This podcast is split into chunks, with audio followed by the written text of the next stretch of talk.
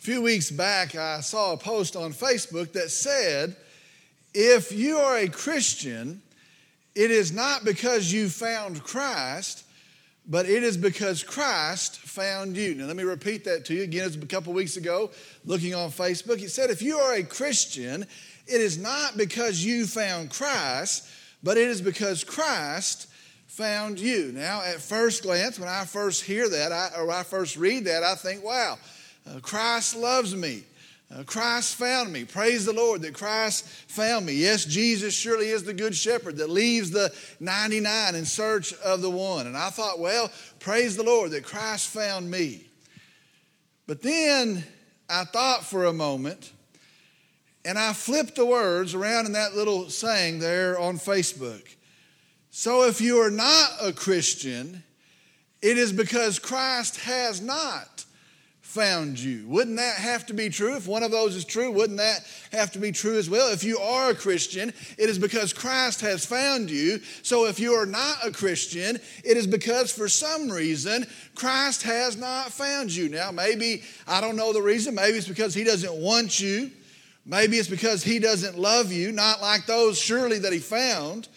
Or maybe it's because he wasn't able to find you. Maybe some failing on his part, some weakness on his part. And all of a sudden, as I looked at that saying, the saying became very abrasive to me.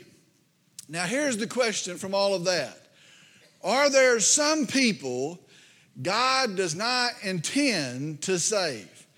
Are there some people that, for his reason, are outside of his plan of salvation? Are there some that he is not looking for?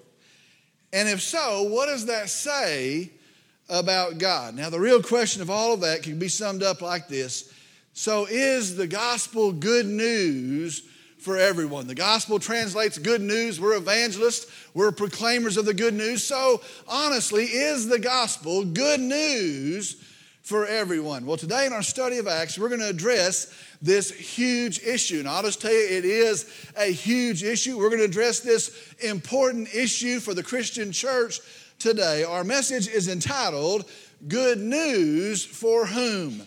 Good News for Whom? We're still looking at the response to Peter's first sermon preached there in the Christian church, Acts chapter 2, verses 37 through 40. Good news for whom? Acts chapter 2, verses 37 through 40. I'm going to ask if you would, if you'd stand with me in the reverence of the reading of God's word. God's word says this And now, when they heard this, they were pierced to the heart and said to Peter and the rest of the apostles, Brethren, what shall we do? Peter said to them, Repent and each of you be baptized in the name of Jesus Christ for the forgiveness of your sins, and you will receive the gift of the Holy Spirit. For the promise is for you and your children and for all who are far off, as many as the Lord our God will call to himself. And with many other words, he solemnly testified and kept on exhorting them, saying, Be saved from this perverse generation. Let's go to the Lord in prayer. Dear Heavenly Father, we come today and we're thankful for you. We're thankful for our gracious, kind Savior, Jesus. We're thankful that in his finished work of the cross of Calvary, that, that our sin, as we put our faith in you, is forgiven. That our, our certificate of debt is, is paid for, is wiped clean, paid for in your own blood. Lord, I'm thankful that we have redemption, for, for salvation, for deliverance through Jesus Christ. Lord, I, I pray as your people today, as we as we think about that, that we would be enamored with you, that we would put our eyes upon you, and that great glory would go to you, our Savior, our Lord. Lord, I'm thankful for your word. I'm thankful that we have it, that we hold it, that we're not having to wonder and guess as we, as we work our way through the days of our life, but we have the actual word of God. Thank you, Lord. I pray now as we, as, as we begin to study it as your people, I pray that you would speak. And I pray that you would open our eyes and our minds and our hearts. And I, I pray that we would be shaped today in, in the hearing, the studying of your word. And Lord, as always, I pray that in the influence of this church, in the influence of this message in this very hour, if there is one here that doesn't know you, that today might be the day of their salvation. Lord, I pray that you would work in their heart, that you would remove any hindrance, and I pray that in the preaching of the gospel of Jesus Christ, that today might be the day of their great salvation. Lord, we come and we submit all this to you. We thank you, we praise you, we worship you, and I pray all of it in Jesus' name. Amen. You may be seated. Now, again, we're in our third week. I thought we could do it in one. It's going to end up being three weeks.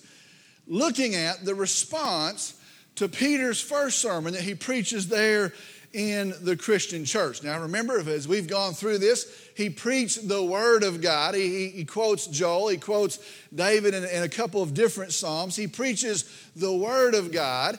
He preaches the gospel of Jesus Christ. He preaches the sacrificial death of Jesus for sin, his burial, and his actual physical resurrection. He preaches the gospel of Jesus Christ. Also, in his message, he has confronted his hearers of their sin. He's been very bold, very plain, and he has confronted them of their sin. And then last, we see that he has preached Jesus as Lord and Christ. And really, overarching all of that, Jesus is the Christ. He is the remedy for sin. Jesus is Lord and Christ. Then, in our verses that we've been looking at, we find the response. Remember, there in verse 37, they, upon hearing this, they, they cry out, What shall we do? What, what is it that we shall do? Now, as we've moved through these verses, we have crossed some, some really pretty huge foundational truths that we hold as New Testament followers of Christ. What shall we do? And then we then we have the answers. And then in these verses, in these answers, we've we've crossed some huge truths that we hold as New Testament followers of Christ. Now, I've said that all the way through Acts, and, and we better be ready because it's going to continue to happen. All the way through Acts, we're going to have to wrestle with and we're going to have to consider, and hopefully, we're going to have to, to be able to come to a conclusion on some of these big concepts, big ideas that we hold as New Testament Christians. Now, if you remember, so far, biblically, we have seen two weeks ago that we are saved by faith in Jesus Christ alone. No work saves us, no thing saves us. Baptism does not save us. We're saved by faith in Jesus Christ alone. No work, not baptism, nor any other thing saves us. We're saved by faith in Jesus Christ alone. And to say different, to teach differently, is not our gospel. It's not the truth. And we, we've seen and we know that the absence of truth is a dangerous thing. And where there's the absence of truth, danger and Satan can enter in. Well, it is not the true gospel than to say we're saved by anything other than faith in Jesus Christ alone. Now, baptism is important, but it does not save us. We are saved by faith in Jesus Christ alone. Then, Last week we saw biblically that we are filled with the Holy Spirit of God, God Himself, when we are saved.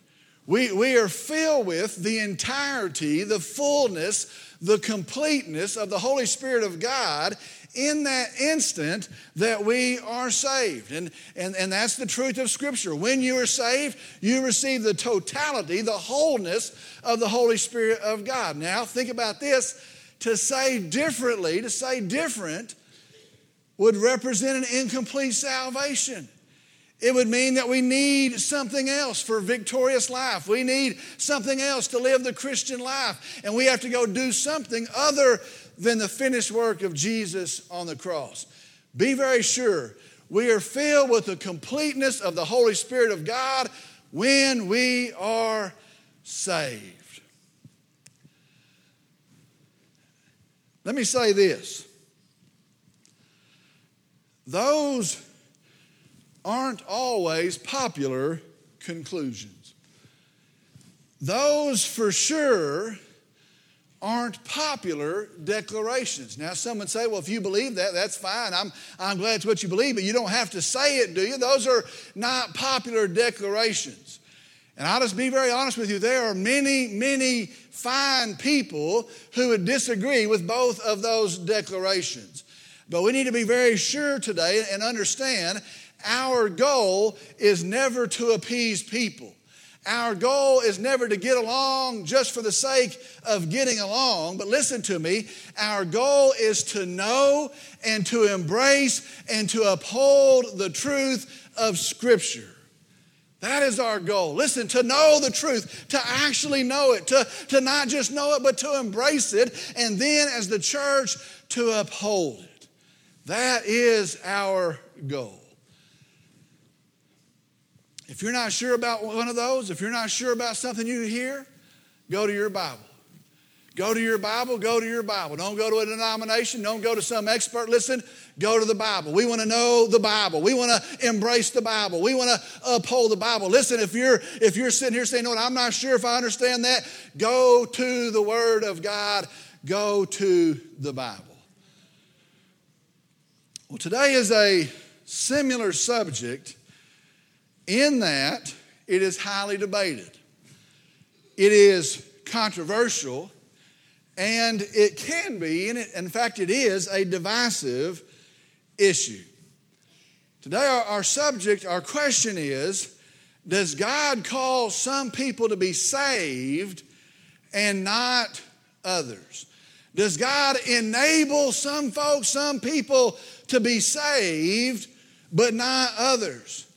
Does God intend some people? Listen, I'm not talking about a, a class of people, I'm talking about specific people.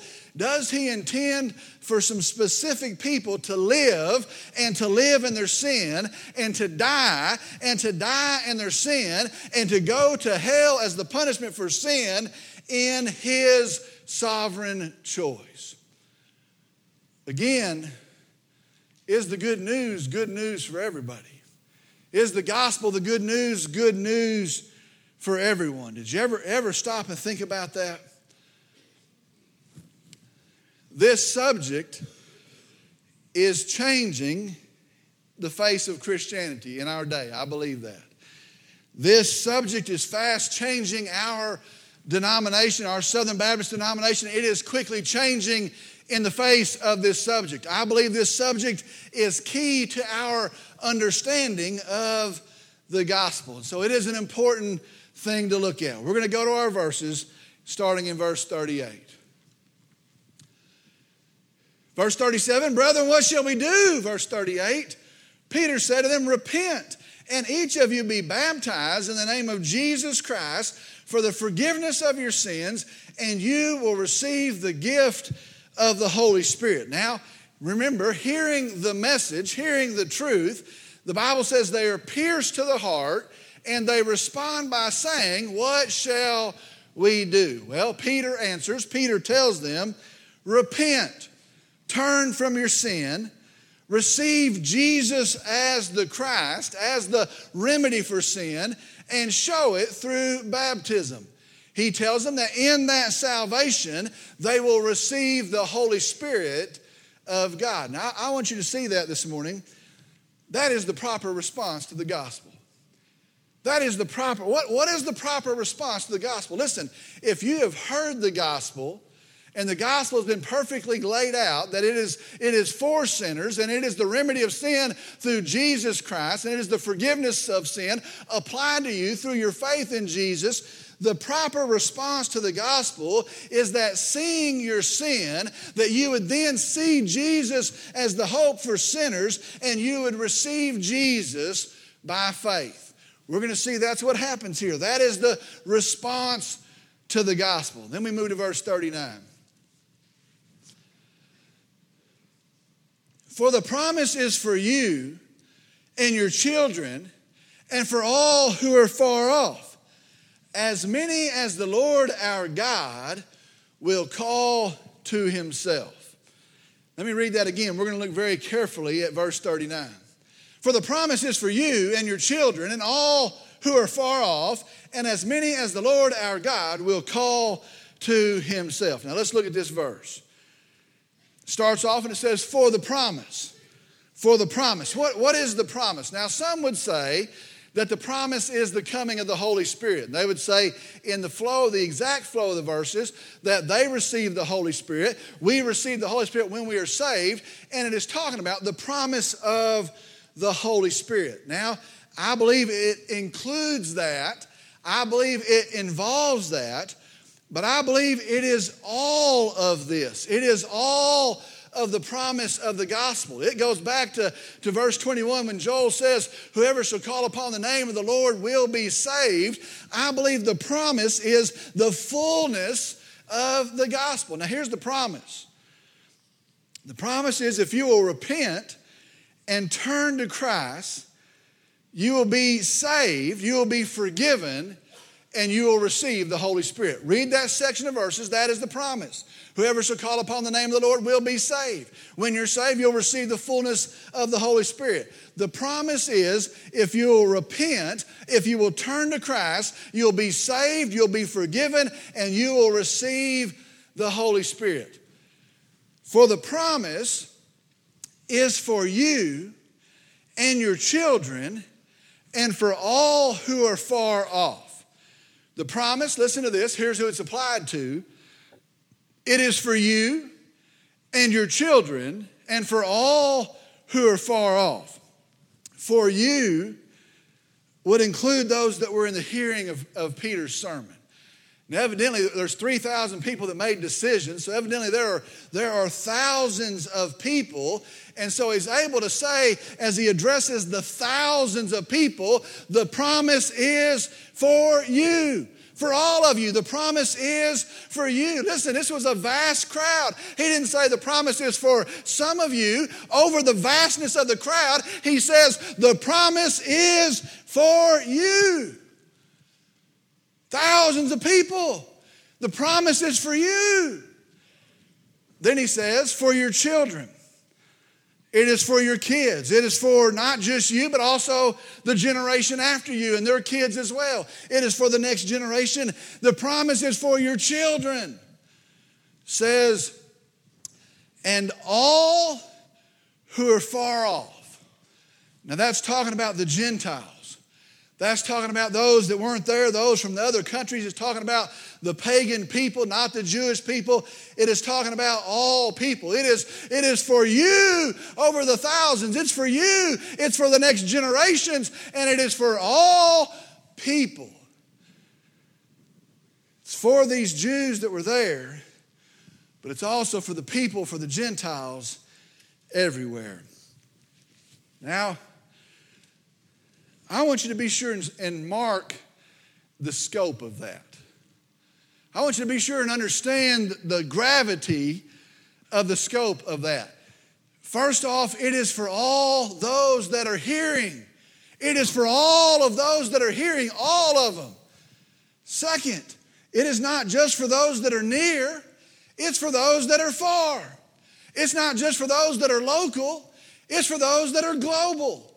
It's not just for this generation, it is for all generations. Do you see the scope of that? It is for here, there, and everywhere at all times. The promise is for all people of all times. Verse goes on. As many as the Lord our God will call to himself. The promise, now listen, the promise is for as many as the Lord our God will call to himself. Who's the promise for? You, your descendants, your people, all people, the Gentiles, those near, those far, for all that the Lord will call to himself. So here it is. Here's the issue who does he call? Because it's for all the ones that he calls. That's what it says. That's what the Word of God says. So here's the issue this morning Who does he call? Does he only call some? Are there some that he's not going to call? Who are those that he's going to call? And what is the determining factor? The promise is for as many as the Lord our God will call to himself. Who are those that he's going to call? I want you to listen this morning, and I want you to hear this, and I want you to be sure of this, and I don't want you to misunderstand what I say this morning. I'm going to try and make it as plain as I can, but I want you to hear, and I want you to understand, and I want you to know what I'm saying. Listen very carefully. The call of God for all people is to repent, to believe on Jesus Christ, and be saved and we can be confident in that. Listen, God calls all people to be saved, not just a few people, because God made a way to the cross of Calvary for all people to be saved and not just a few people. And I want you to know that is to the glory of our gracious and sovereign Savior, Jesus Christ.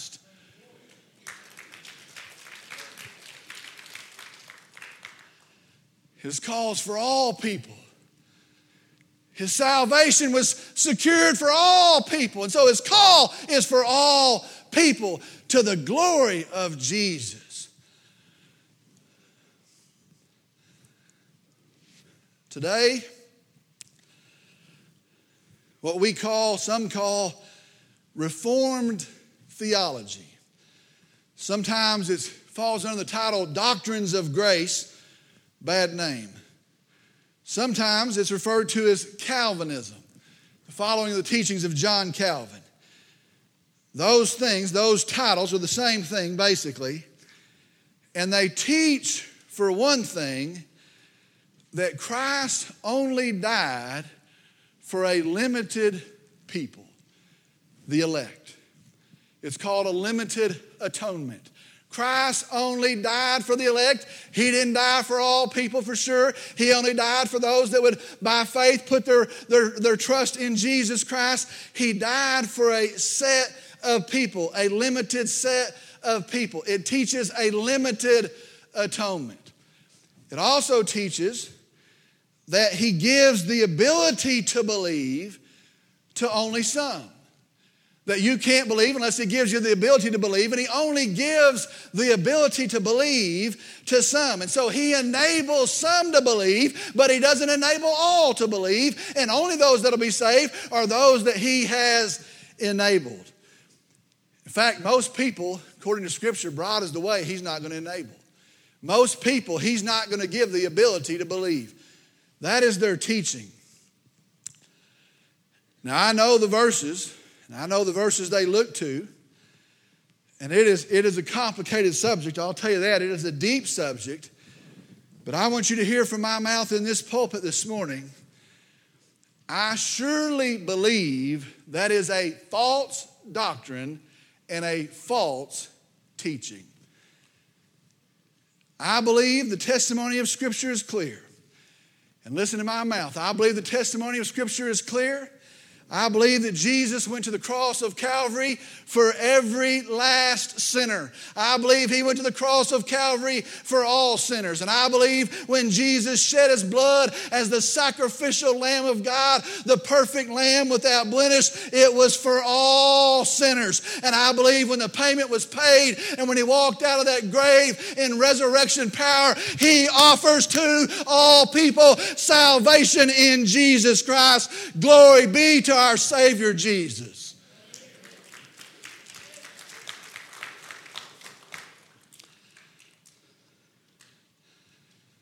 Was there evidence of that? Let me just tell you, we could go on for two weeks and I could just show you verses. Is there evidence for that? Or is that just your emotional belief? Well, let's just keep it easy. Let's just look at the next verse, verse 40, right here with us. And with many other words, he solemnly testified and kept on exhorting them, saying, Be saved from this perverse generation. My, my translation has an exclamation point there. And with many other words, he solemnly testified and he kept on exhorting them, saying, Be saved from this perverse generation. Let's look at verse 40. It says, With many other words. Now, I want you to understand that's not talking about different words. It is talking about, it literally translates a great many words. Now, I want you to start to picture what's happening here in verse 40 a great many words. He kept on speaking. He was using words and many words, and he kept on speaking, and he kept on, and he kept on. It wasn't just a sentence that he spoke over their heads. He kept on, and he kept on, and a great many words were used. It says he solemnly testified. It means translates to declare seriously, earnestly, intently, weightily, weightily. It is a serious thing. It's not, hey, let me just say this, and if you get it, it's fine. If you don't, someone will get it somewhere down the road. It is a weighty thing. It is a serious, heavy thing. And so, with many words, he keeps on solemnly testifying. Says, and he kept on. See the picture. It is repeated. It is repeated. He is pressing on. He's looking for an opening. He's looking for some sort of understanding. He's looking for an ear that will turn that way. He keeps on. He keeps on. It says, exhorting them. Now I want you to listen to the definition of this word.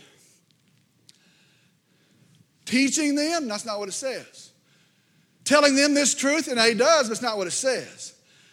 Exhorting them literally translates inviting them, calling them, listen to this word, invoking them. Peter did that. Peter, with these many words, was inviting them. He was invoking them. He was urgent. It was a weighty matter. He was calling them. He is invoking them. Folks, understand this is not a giving out of information. This is a passionate plea for a response. Oh, that you would hear. Oh, that you would respond. It's a plea for a response. He invites them, he invokes them. Saying, continual tense, saying, see the picture. Be saved from this perverse generation. Perverse generation translates crooked generation. And so I want you to see this this morning. Having preached the gospel of Jesus Christ, do you see what's happening in verse 40? Having preached the gospel of Jesus Christ, Peter is confidently, boldly calling to them, invoking them, and inviting them, be saved, be saved. And with many words, be saved. Oh, that you would be saved over the top of thousands of people, that you would be saved over the top into the earshot of thousands of people, that you would be saved for all regions, for all people, for all generations. Be saved, be saved, be saved. He invokes them, be saved The cry of his mouth is the cry of his heart. Be saved. Saved translates rescued, preserved, delivered. Be saved.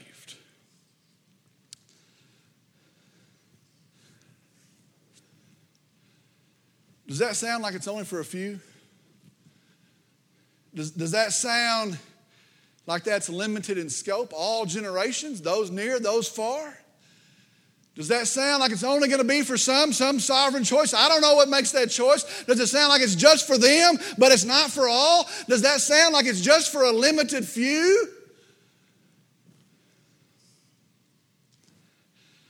Isaiah 53 6. All of us, like sheep, have gone astray. Each of us has turned his own way. But the Lord has caused the iniquity of us all to fall on him. All. Mark 10 45, the Son of Man came to give his life as a ransom for many. Not few, but for many. John 1 29. Behold, the next day he saw Jesus coming and he said, This is John the Baptist as Jesus tops the hill. Behold, the Lamb of God which taketh away the sin of a few. No, that's not what he says. The sins of the ones that he chose. No, the sins of all. The Lamb of God which taketh away the sins of the world. Listen, it's not a limited atonement, so it's not a limited call. For God so loved the world that he gave his only begotten Son, that whosoever, whosoever, whosoever believes shall not perish, but have everlasting life. 1 Timothy chapter 2, 3 and 4. God our Savior, who desires all men to be saved and come to the knowledge of truth. And I could go on and on. He died for all, so his call is for all.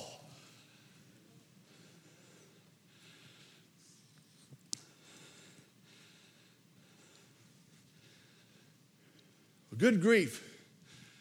Pretty worked up on that. Does that matter? Does that, does that matter? Isn't this really not central to what we believe? I hear that all the time. Isn't this really just not a big deal? Saved by faith in Jesus Christ, that's okay. Does this really matter? Is this important? And that's the question is it important? Today I'm going to wrap up.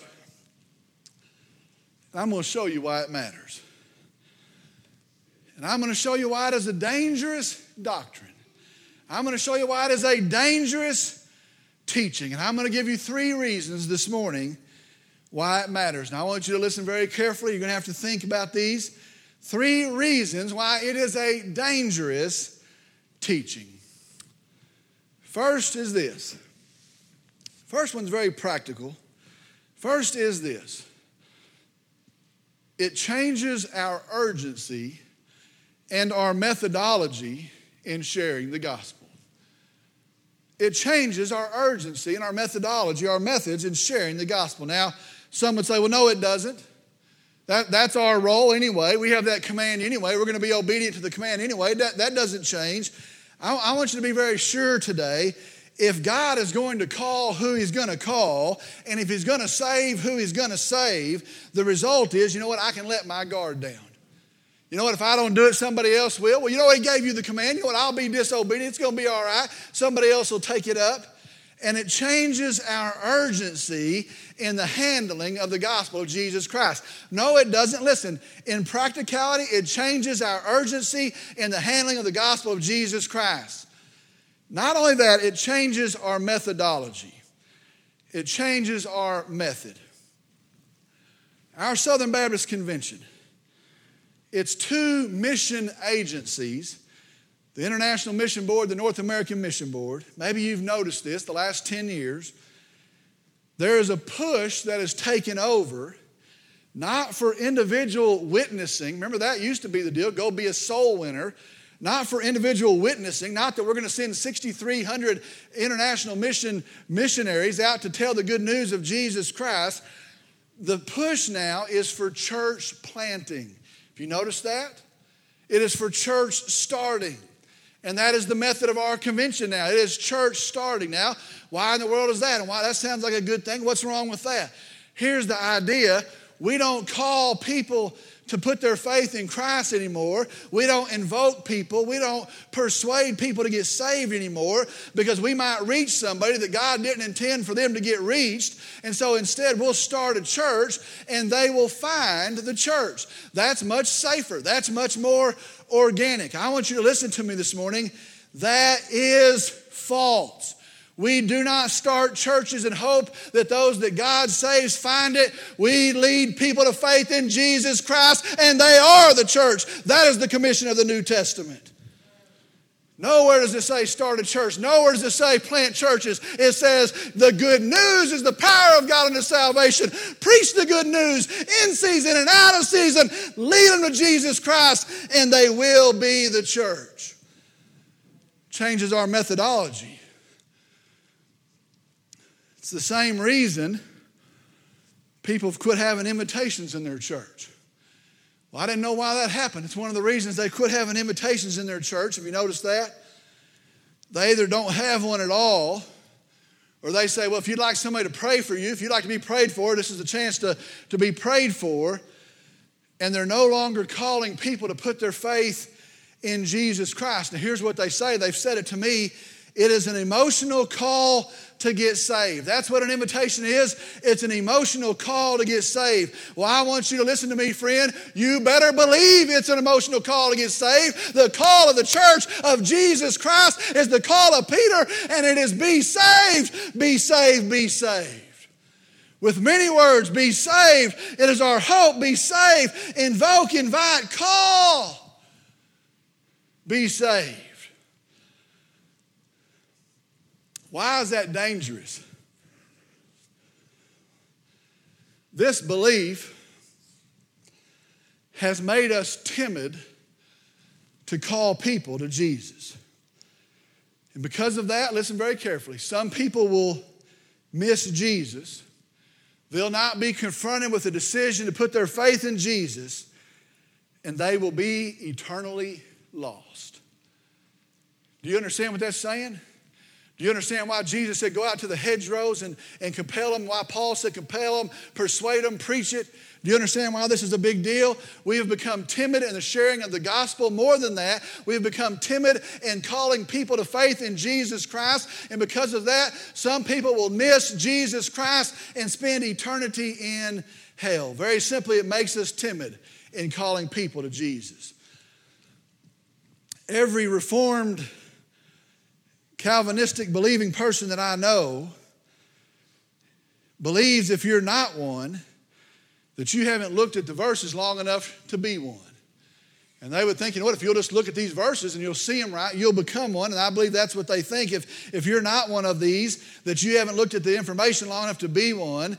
And many of those folks, and I'll just tell you this is an honest thing, many of those folks think it is a dumb thing to call people to Jesus. It's a dumb thing to have an emotional invitation at the end of the church and to call people to Jesus. It's a dumb thing to lead people to Jesus. And they write books like Stop Asking Jesus into Your Heart. That's the president of our convention wrote a book saying, Quit, stop asking Jesus into your heart. And it is a dumb thing. Listen to me, dear Lord. I hope that I never get past the point that I won't preach. There is hope in Jesus, there's forgiveness in Jesus, and you're going to have to make a decision. Put your faith in Jesus. That is the call of the church. First, it changes the urgency and the methodology of how we handle the gospel. And that's a terrible thing. Second thing is this it changes the nature of God. Wow. It changes the nature of God. That is a huge issue. That is a huge discussion. We could go a couple months on that. But I'll hit the high spots here.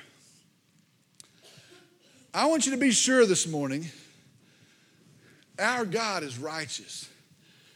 Now, don't forget that. Our God is righteous. It means He always does the right thing. He always, you can count on it, He does the right thing with the right motive and the right time. Our God is righteous. Our God is holy. He is holy. He's not like us. He's so holy that the hosts of heavens sing, Holy, holy, holy is the Lord God Almighty. He is holy. Our God is just. He is perfect in just justice. He's not tempered by the sway of people. He's just. You want to know the right thing? He's going to do it because he's just. He's perfectly just. Not only that, he's loving. He's loving. He's perfect in love. You want to know what love is? You look to Him. He is love. He's perfect in love. He's merciful. His mercies are new every day. That's what the Bible says. He's gracious. He's so gracious. He's kind. It's who He is. Listen, I could go on and on and on. I could get all the verses out. That is who He is. And so, and so you tell me how a God could create you knowing that you would sin and not give you the ability to believe in the remedy for sin, Jesus. You can't believe it doesn't give you the ability. He doesn't give you the ability. Who, in fact, for you doesn't provide that remedy because He didn't die for you. Who, in effect, created you for eternal damnation and takes great glory in that damnation. You tell me how that God can be called loving. You tell me how He can be merciful. You can tell me how he's gracious. And I'm not talking about rubber words that we change the meaning. You tell me how he built you and he didn't give you the ability to get saved and he holds you to that standard. He sends you to the depths of hell. You tell me how that's merciful. You tell me how that's just. You tell me how that is righteous. And their answer to that is, well, God can do what He wants to do. Listen to me, that's not true. He cannot be who He is not. And I want you to be sure today in every situation, and yes, brother and sister, when it comes to salvation, He is loving, He is merciful, He is gracious, He is just, and brother and sister, He is righteous. He'll do the right thing, He does the right thing. That is our God.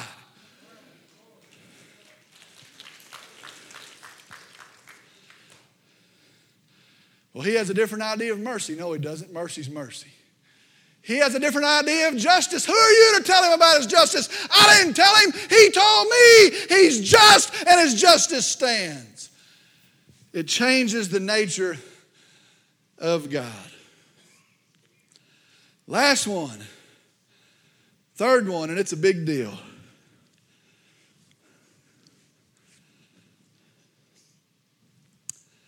It steals the glory of God. That belief set steals the glory of God. Now, listen, follow with me, listen to this. Here's what I think about this movement I don't, I don't think these are bad people.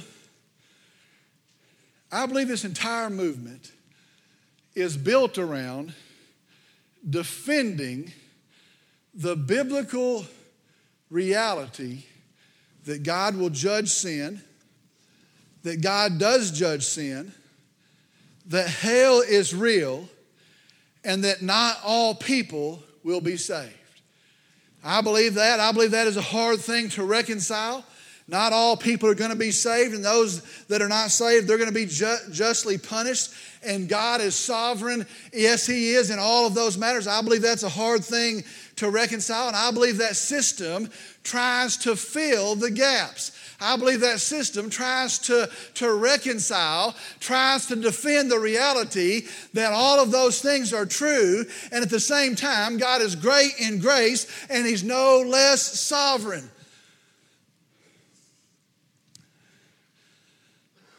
Woo, I'm about done. Listen to this.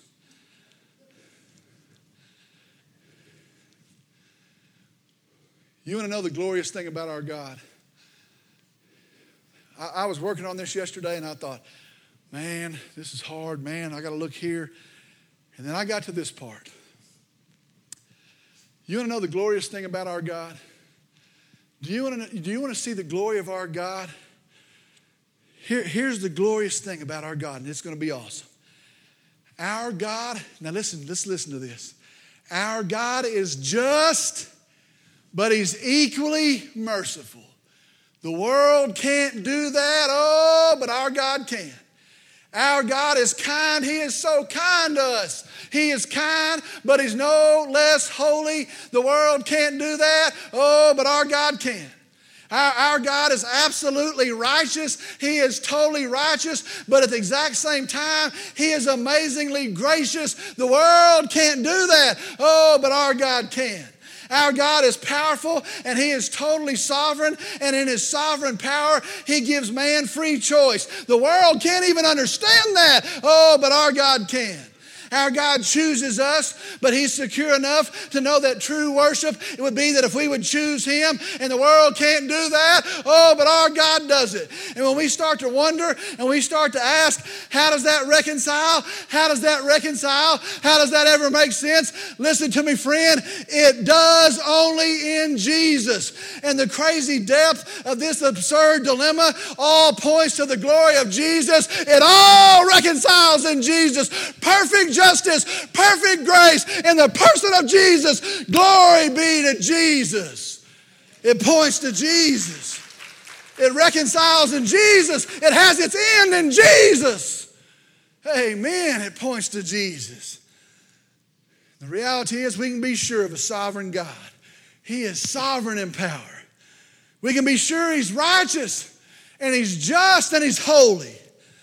And, friend, good news for us as sinners. We can be sure of His grace. And we can go in confidence and we can call to everyone be saved, be saved, be saved. Let's pray.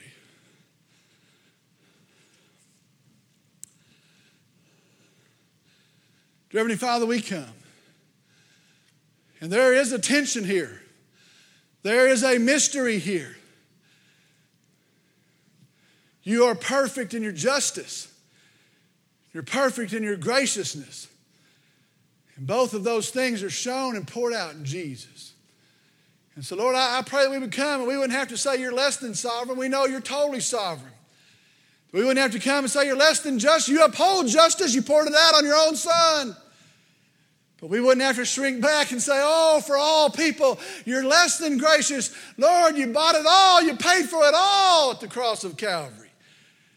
You're totally gracious. So, Lord, we praise the name of our Savior, Jesus. More than we can understand, more than we can comprehend. We know it reconciles in Jesus. Lord, I pray for this church. I pray that we would be urgent in the method, that we would be urgent in the message. We would not be apathetic. We wouldn't be tired of the message. But we would know that as a sinner goes by, there we would go were it not for the grace of forgiveness, a new start that we receive by faith in our Savior. Lord, let us carry that message to a lost and dying world. Lord, I pray for some in this service right now that do not know you. I pray that today they see God as loving, He's gracious, He's kind. I pray today in the hearing of the gospel, today might be their day of salvation, Lord. I pray that you move, that you're glorified in our midst. We love you, we thank you, we praise you. And I pray in Jesus' name, amen.